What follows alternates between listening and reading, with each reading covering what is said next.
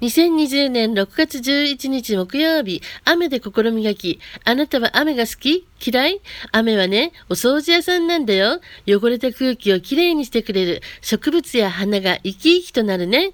子供の時に水たまりで遊んだように、雨でも元気に生きようね。さあ、今日もやる気元気根気。心も体もキラキラキラリン。